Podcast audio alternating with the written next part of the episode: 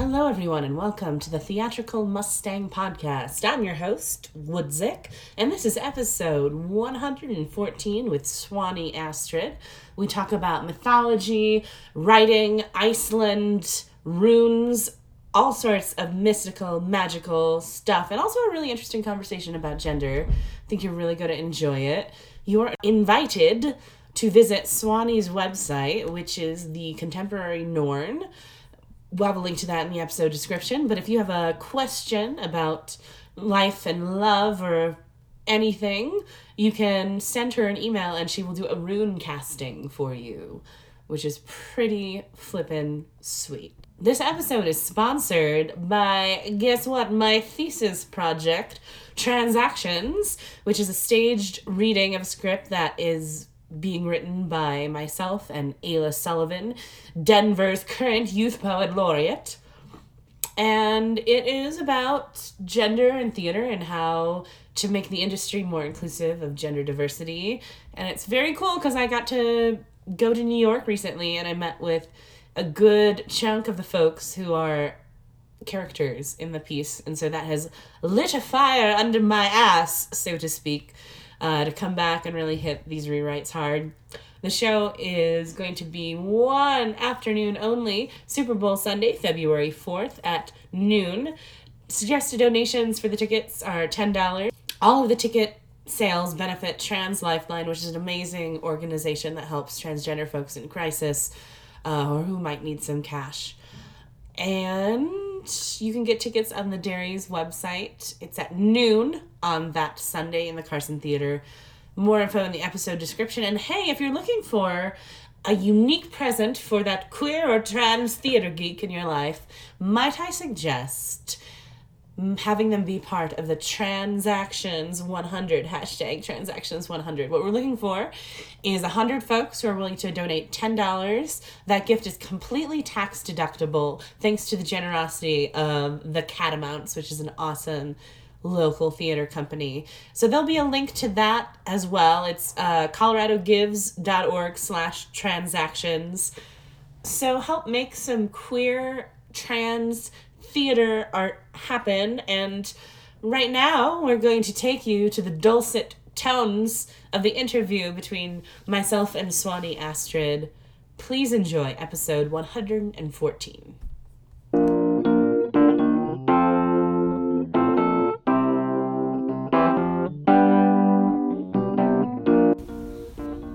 I'm really excited to be outside for once. We're at Sawhill Ponds with Swanee Astrid. Welcome to the podcast. that was my fake audience. There's there's hundreds of people here.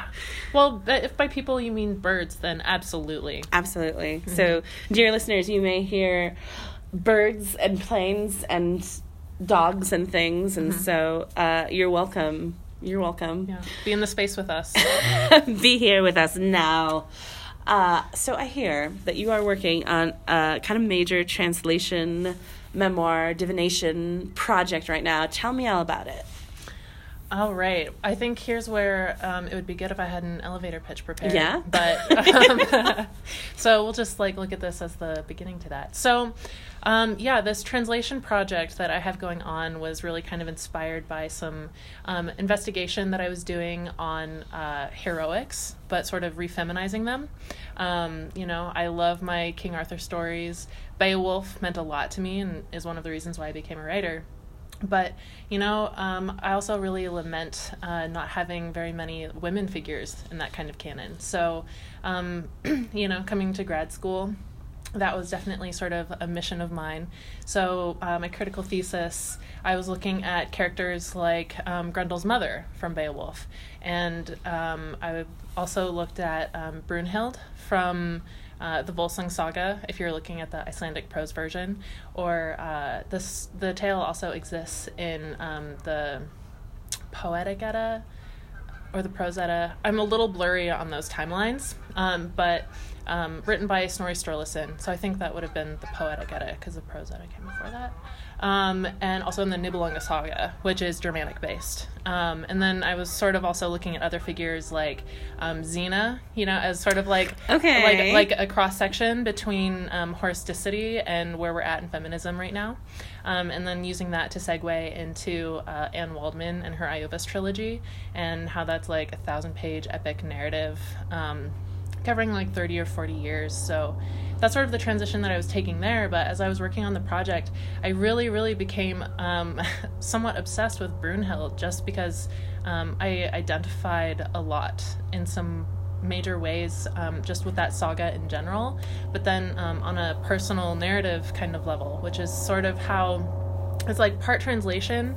Um, I'm working with the Volsung saga, and and particularly translating the sections where um, she Brunhild is in direct conversation. Um, so, um, yeah, that's that's kind of why um, I decided to really pursue her.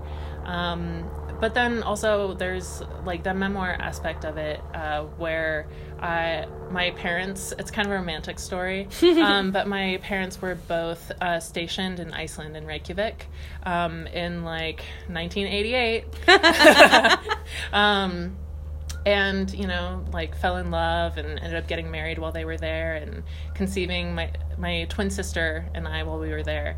And um, so you know just in general, being really inspired by um, the idea of like legacy and ancestors and ancestry and what it means to be a descendant because I do have some mixed ancestry. Um, I'm pretty Nordic, which is kind of what draws me to those canons most specifically. Um, but you know, I have some uh, Native American ancestry that's pretty distant and unrecorded. Um, so there's that, and then also a little bit of Jewish. So um, yeah, really just trying to, um, yeah, like look for some roots and origins, and like what does that really mean? Is is it like your nationality? Is it like your place of birth, or you know, like where do we really start coming into being? Um, sort of being a human who's really, really influenced by the idea of reincarnation, um, and also if you get into the idea of epi- epigenetics, um, you know, what sort of like um, history, lived history actually carries on in your genetics. And so being conceived in this like pretty mystical place with some very powerful like legends and magic and, um, you know, I just have this I kind of like inspired by this idea of ghost ancestry or in, the idea of like also being a bard or a scribe or someone who um, is able to channel or or is a conduit for um, for spirits to speak um, which is kind of how the divinatory part comes into the project. Um, so yeah I, I really kind of wanted to go back to yeah the the idea of an origin and like where my actual origin was. It wasn't you know it was in this place that i've never i've never really been. Um, i haven't seen it yet. I don't speak icelandic. Um, but um, you know it's a very heavy part of my culture. My father uh, he does translation mostly from swedish. Um, but he has a practice and study in all of the Scandinavian and Nordic languages, and um, he did live live there for two years when he was stationed. So he got to know the language a good bit. So I'm actually kind of working with him. It's kind of fun, like oh, father wow. father daughter project. Nice. Um, and I mean, because it's a memoir, you know, like I do talk about my family a bit, and no family is perfect. Um, but it's really nice to have him have his support um, and talking about just like our family trauma um, from my mother passed um, when I was 16 from leukemia. Oh, wow. So that's also um, like a very crucial aspect to it is as I'm investiga- investigating origins, as I'm investigating sort of like feminine heroics, like my mother was like, you know, the only thing that could have gotten her down was stage six acute myelogenous leukemia. Um, like so there's definitely some veneration um, you know, and like, you know, right now where I'm kind of out with my project is, um, you know, how to like venerate someone as an ancestor. Um, so that's come out a little bit just through the process and action of translation with Brunhild. But then, um, you know, it's definitely a tenor that exists in the saga itself, which is grief. Um, and betrayal, you know, all of those like beautiful bloody things that mm. we picture, like picture Viking sagas and tales um, to be about. It has all of that, a lot of family drama. um, so, I mean, it's all kind of like a delicate act of weaving. And, you know, I've sort of got this project, this translation project, compartmentalized in certain ways, you know, um, which is, you know, I don't know what to say about it except that um, right now I'm kind of like working on these things separately. I'm working on the translation, sort of the memoir aspect, um, and then there are some various offshoots that I have going on to help with the um, actual like um, generation of material. So, um, you know, taking the rune poem um, dialogue bet- that between Brunhild and Sigurd, um, the hero who comes to wake her up um, with a kiss. It's sort of a proto Briar Rose story. Gotcha. Um, and so you know, taking those those rune poems and then I'm uh, making a letterpress project out of that, where I'm take I'm doing each one as its own little sort of like broadside card. Um, that ideally will help fund me to go to Iceland. And also, there is uh, like I have a rune practice that I uh, that started like um, pretty like more heavily. I dabbled a little bit, um, but using the runes as a way to sort of divine conflicting aspects of the saga. Because you know, if you each story changes a little bit with each teller. That's kind of the beauty of it, but also kind of the uh, like right. what is real. So. Um, runes, um, just a quick explanation of what those are.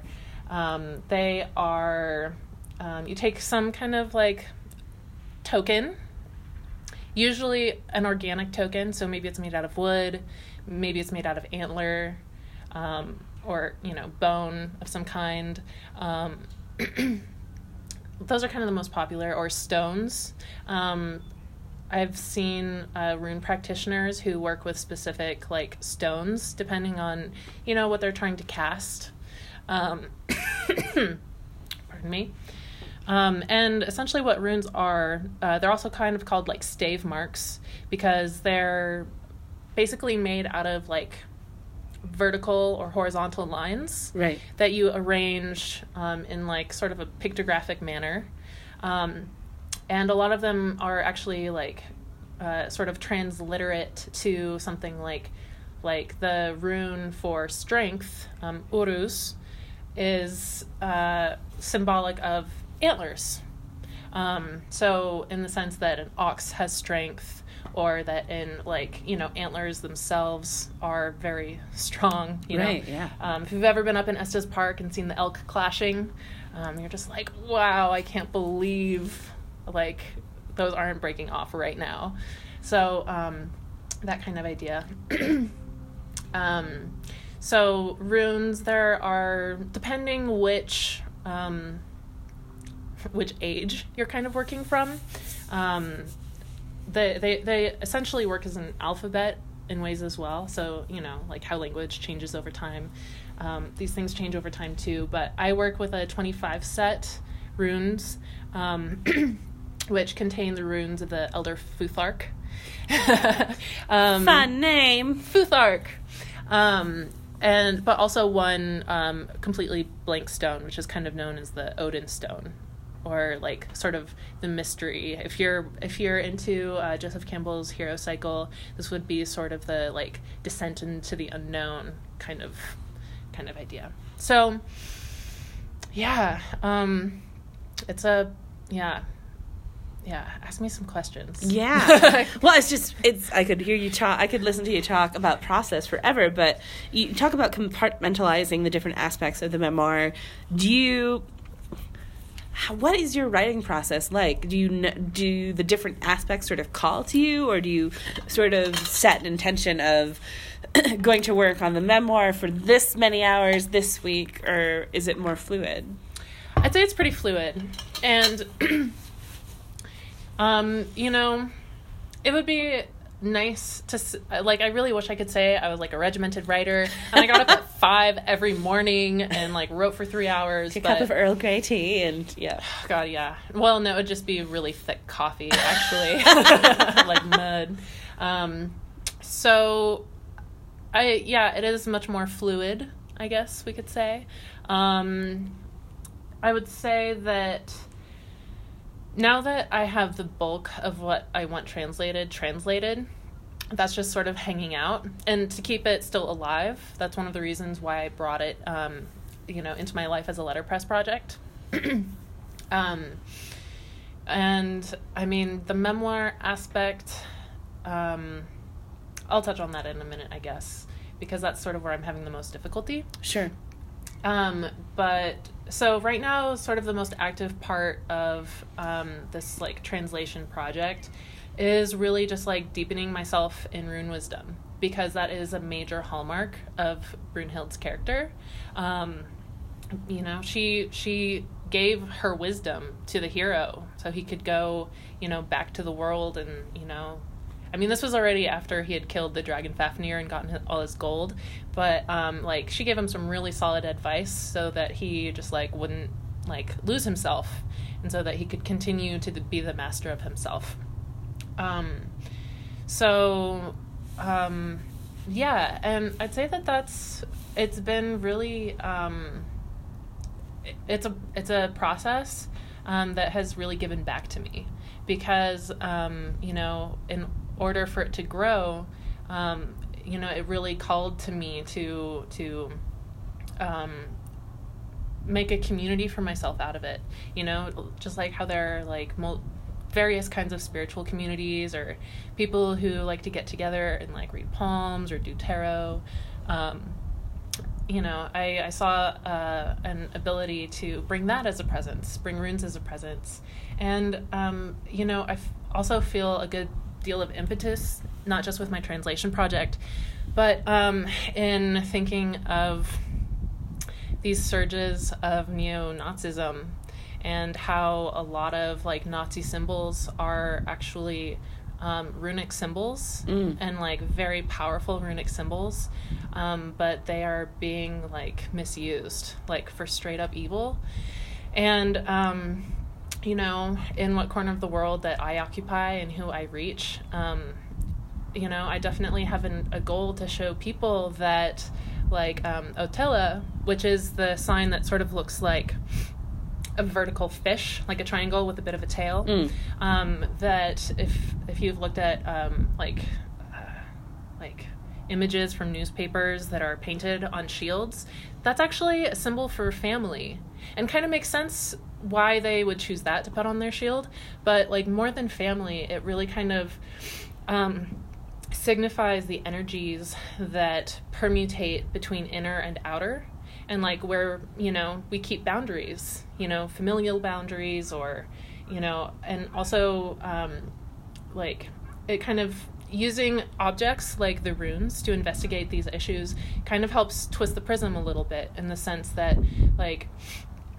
entrance sort of um, outlines exclusion zones. Mm. You know, which is, um, you know, we kind of sometimes we take entrance for granted or we resent exclusion, but there's like um, a very delicate and sacred balance with that. Um, and you know, if the common population doesn't know what these things mean or really mean or have no way of relating to them, you know, like ignorance is its own kind of power. Um, and like, you know, can I don't know be very demonstrably uh, destructive. Absolutely. So so that's one thing. Um, so so yeah, that's very active and alive. And um, if anyone would like a reading, they can they can email me at contemporary norn at gmail.com um, and you know just like you know shoot me a problem and I won't. It it will be anonymous. I do post these to um, my website caswanee.wordpress.com, but it'll be anonymous, and you will get emailed your own like reading, so you have it for yourself. Um, anyway, and that's for free. That's just because you know I want to build community and help demystify things a little bit, and you know we all need the help that we can get. Yeah, we do. This day and age. Um, so then the sort of like the third key to this process is um, is the the memoir aspect and like how do I draw upon you know my family experience, my personal experience.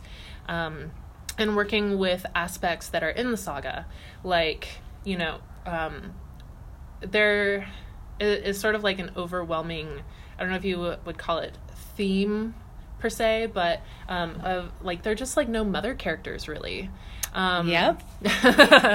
so um, that's something that i'm relating to i'm relating to twin dynamics Mm. um, the parents of Sigurd happened to be uh, incestuous twins. Mm. Um, so, you know, uh, really just the twin dynamic there. Gotcha. Um, but that's something. Um, I'm playing with um, ambiance, you know, um, and so that kind of that's where I'm a little stuck at at the moment because, like I said, I've never been to Iceland except like in utero, um, and. Uh, you know how can how can it's sort of an ethical question in writing like how can you really write about something that you don't know about especially a place especially as one as potent as iceland that comes with a lot of imagery like gorgeous imagery like i follow some like icelandic instagram accounts and they're stunning like oh my god especially well this doesn't have anything to do with it really but like cats of reykjavik what? I'm gonna have to follow this. it's pretty cute. Um, so, so um, yeah, I um, have been uh, sort of planning and organizing and really mostly just kind of dreaming about what my voyage there would look like. Um, it's one of the reasons why I have this letterpress project going, um, is to help fund a GoFundMe. Um, you know, a little bit of reciprocity in the artist community. Absolutely. I'm all about that. Um, so, my goal is to go this summer. Um, and I mean, I, I do vacillate a little bit on when I should go. Like, when is the right timing? And the answer to that, dear readers, advice to you is now. Just like, you know, if you've got some room on your credit card, just travel. Just travel. It's now. It's Yeah. now. Um, but you know the um, I'm really really interested in going when their Pride is going on. Uh, they have one in August. They have pride in They have Iceland. two. They, have two prides. Two fucking prides. Um, one is in August, which um, also I hear is one of the best times if you want to surf in Iceland. So that's something that intrigues me greatly. I didn't know you could surf in Iceland. you have to hit the right time of year, you know, because the wa- it, the weather there can be very dangerous. But and you definitely have to wear a wetsuit. But yeah, apparently you can surf in Iceland, so that's on the list.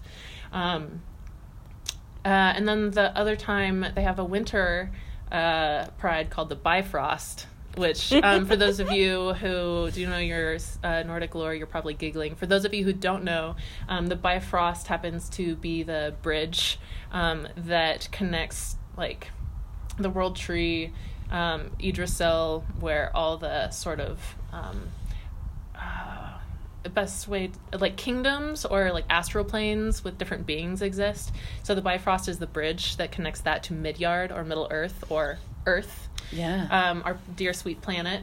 Um, I love you dearly. And uh, so yeah, Bifrost, and the Bifrost happens to be like Valentine's Day week, um, which kind of has this added like, um, like like just bonus or whatever because that happens to be my parents' anniversary weekend oh wow. as far as wedding goes. So that seems very auspicious to try and go then. But you know, the time is now, and unfortunately, I can't take the time off in February, so it will be the summer. Um, but yeah, I mean, there's also like at a very deep primal level. Um, you know, the energies of fire and ice up in Iceland. Because it's a fucking volcano and it's also like covered in ice. Like, well, probably not the volcano itself, but the island, you know, it's Iceland. Yep. Um, you know, even though it is pretty green and the Vikings thought that they were being clever, it is damn cold there and it snows a lot. So, um, so you know, those are really um, like fire and ice. They're kind of at the root of everything. Like if you look into like rune lore and like the um, esotericism of of um, their dynamics and um, just sort of how um, the um, the Nords sort of like grouped um, like the energies. Um, you know, there's fire, there's ice, there's earth, there's salt, there's venom. Um, if I had my rune books, I could just like really enumerate more to you, but um, you know, and it's just really fascinating stuff, and I'm just stoked the more I get to learn about it. But um, uh, yeah, like the geography is what's really kind of killing me because I also really think a lot about. Um, I, um, you know, think I use the term psychogeography, um, and Explain. Yes, um, because like eco psychology is already kind of Sure. like a thing that exists, but I differentiate eco psychology with what did I say? Ge- psychogeography. Yes. Yeah, there we go. Yep. Pardon me. Um, in the sense that eco psychology kind of relates to the living realm, and I think of psychogeography. Um, I mean, I'm a huge gamer. So, like, in 2005, I started playing World of Warcraft Gotcha. and was pretty heavy and like played on and off. Um, but even before that, I just loved fantasy literature. Like Tolkien is kind of my everything. yeah. Um, and so, and just like also being a writer and like creating um, a visual space that you move through, but like sort of as a proxy like person. Um, and and you know these imagined spaces are real even though they're not like tangible. You know you can't walk the road but you know um like thinking of world of warcraft like i can totally tell you how to get to stormwind from Shattrath. Um you know that takes like maps and directions and know-how and and things like that.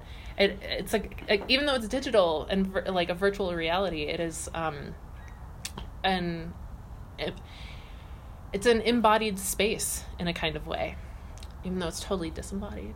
It's like yeah so it's those kind of things that like really fascinate me. But um yeah geo psychogeography um like i'm just like really interested in how we create these um fantastical places and how they articulate things that we can't in the real world um, you know, sometimes the fiction is truer than nonfiction Right. in a sense, um, and especially when you start talking about archetypes.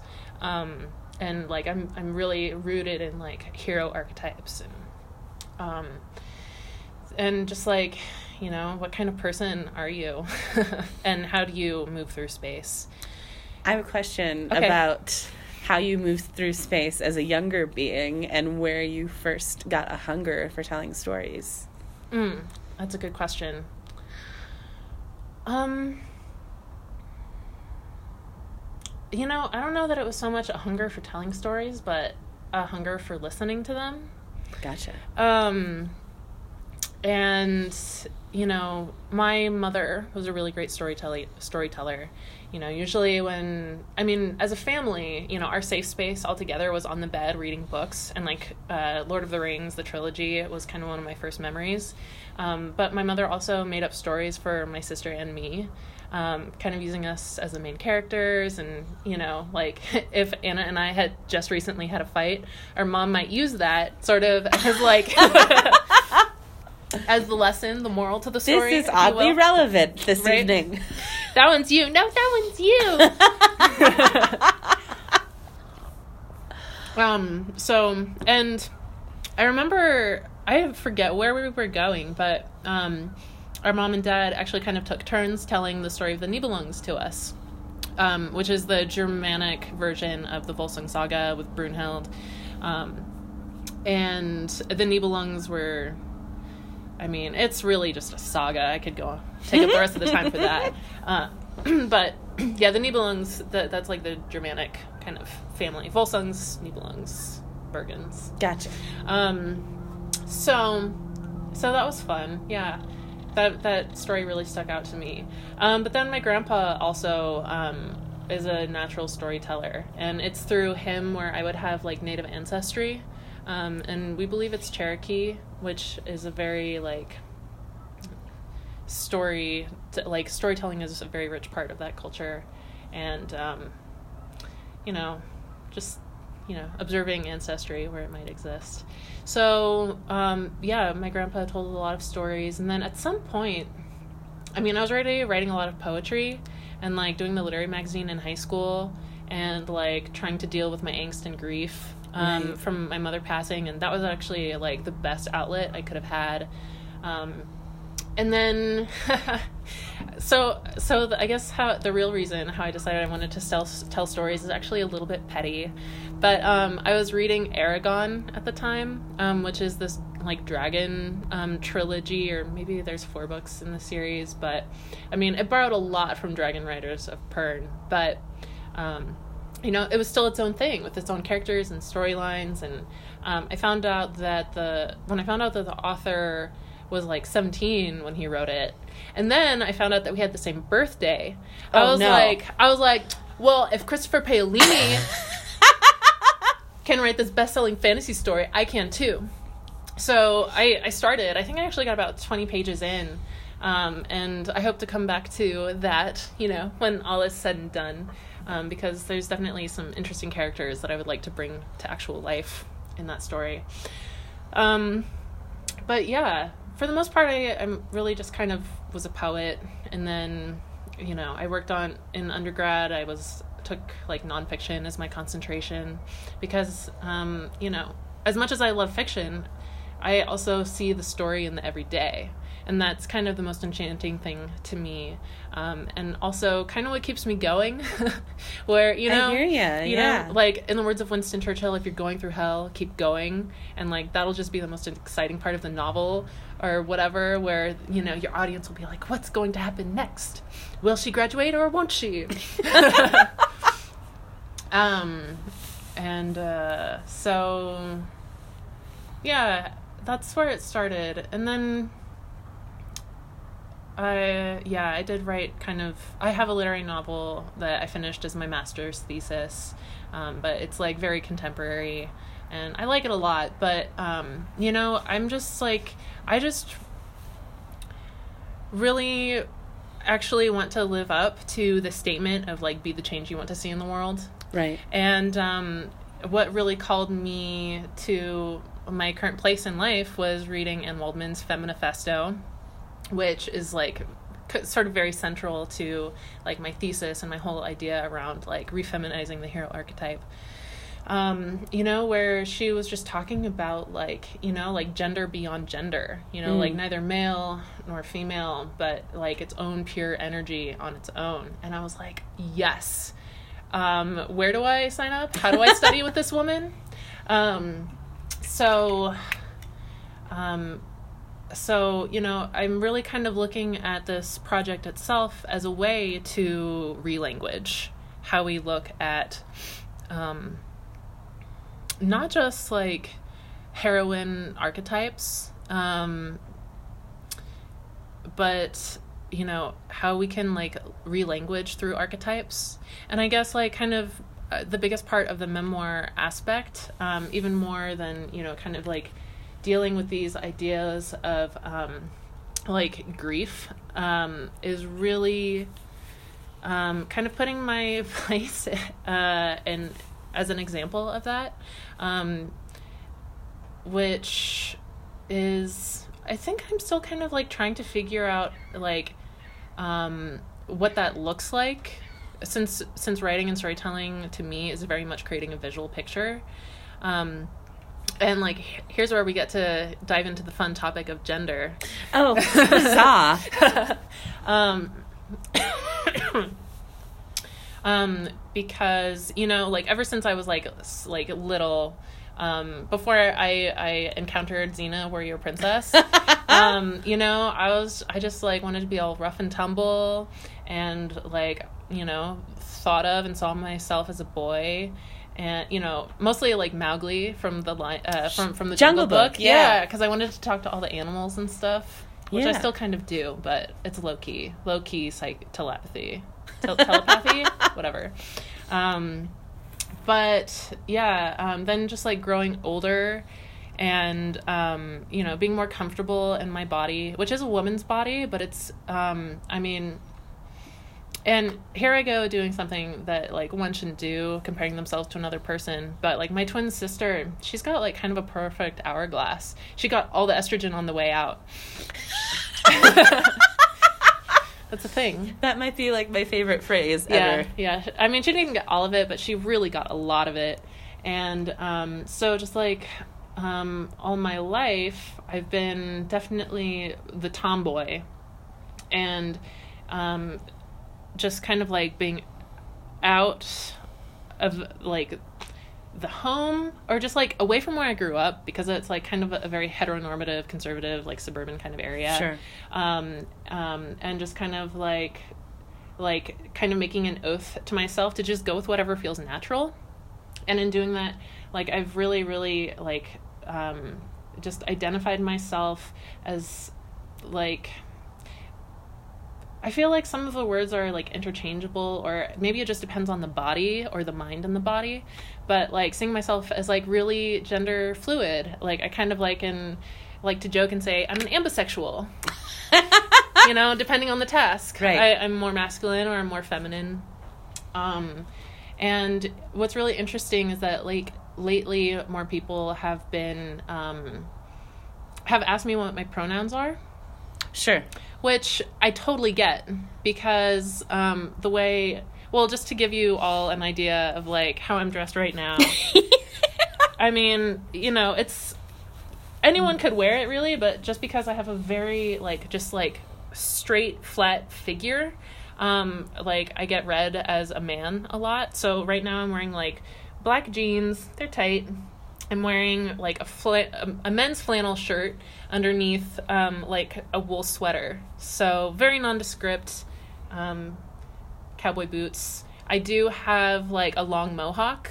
Um, so, you know, it's like very queer haircut. And so, yeah, I get um, asked what my pronouns are all the time. And it's something that I, I don't know, Woodzik, you know, like I feel like like a little weirded out and intrigued, but also glad that they're asking me, but also kind of offended in the sense where I'm just like, Well, it's that it's that thing, right? Of people saying you look like someone who I should ask the pronouns Uh-huh. of, and that like that is not an experience I have personally. Even if I'm wearing like right now, I am wearing a blazer and a shirt that says they them theirs on it, and still I'm still um, most of the time I'll get sheed by folks who don't know me. Um, and Mm-hmm. but I get what you're saying. Like there is an uncomfort. Like either there is a discomfort, right? Either ask everyone their Mm-hmm. pronouns or no. You know, like don't pick and choose who you're asking yeah. about their pronouns. and it also kind of like it like puts a little bit of dam in my in my sense of fluidity and a, a little bit and that i do have to define where um you know but i also love that i am in a woman's body i feel like there's a lot of power in being in a woman's body and um, being sort of like a low-key practitioner of aikido and like ha- the idea of where your hara your energy center is in your root chakra Right. and um, my friends, such a thing as womb envy exists because you know that is like a center of creation. Yes. And it's very powerful, and so there's a lot, a lot of hara, a lot of energy in women, um, and I really love seeing how we're tapping into it, which is why, like, I also feel a lot of urgency with this project. But um, so I really identify with being in a woman's body, but like, I feel like my mental mindset is very masculine. Um, even though I'm like domestic as hell and I'm like, let me mother you, you know?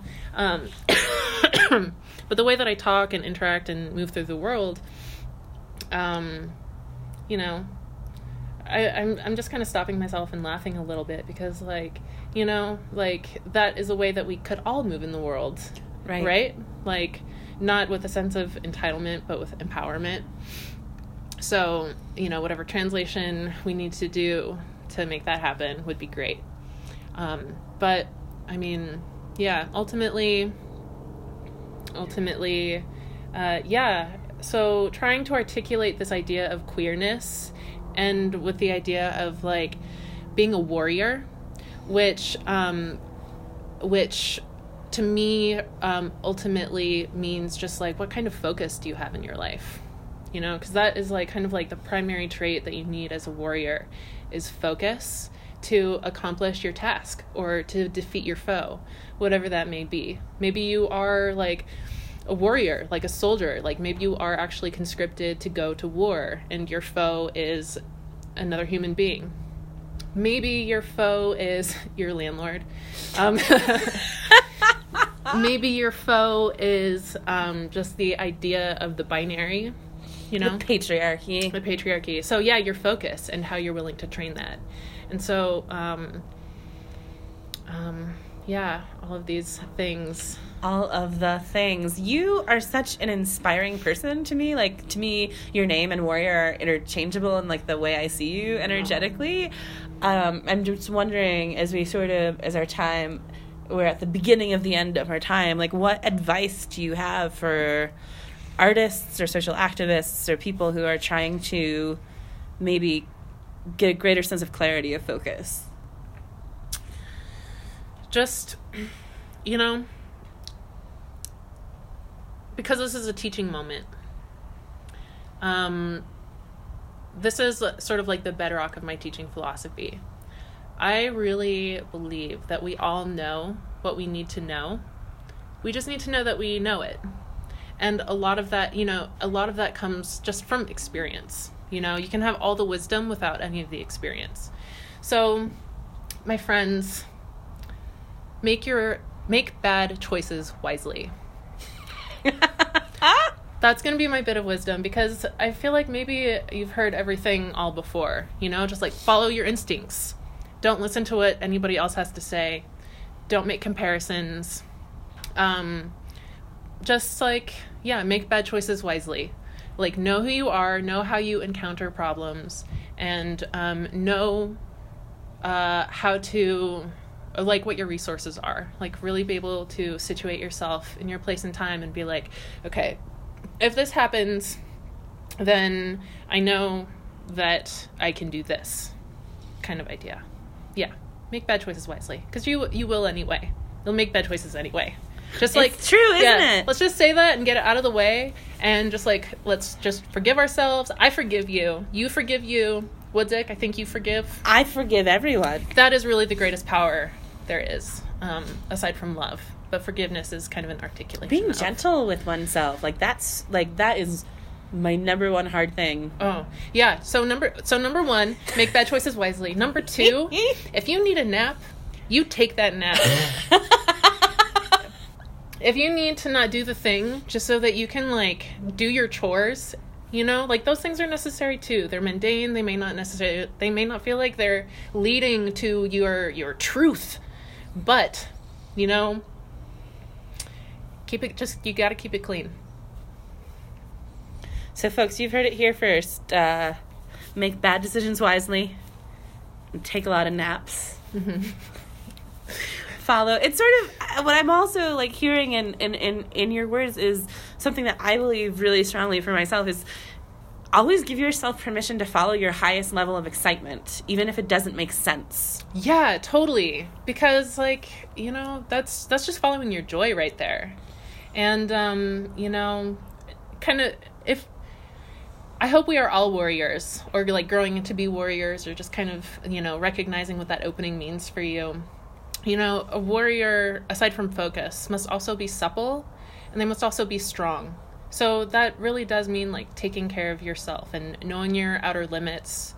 Um, and and uh, you know, I love that you brought up like following your enthusiasm, your joy, because that those are the things that will test them. And even if you feel fear, like I'm sorry, but fuck fear. It's it's the thing that tells you that there's something worth obtaining. So it's like just embrace it. Love that fear. Love that fear. I think that's a great note to go out on, don't you? Love that fear. Thank you so much for being on the podcast. We'll put links to your site in the episode description. Go see anything that Swanee invites you to online. You're an incredible human and you. artist, and I'm honored that you came to talk with me for a little bit. Thank you. Um, likewise.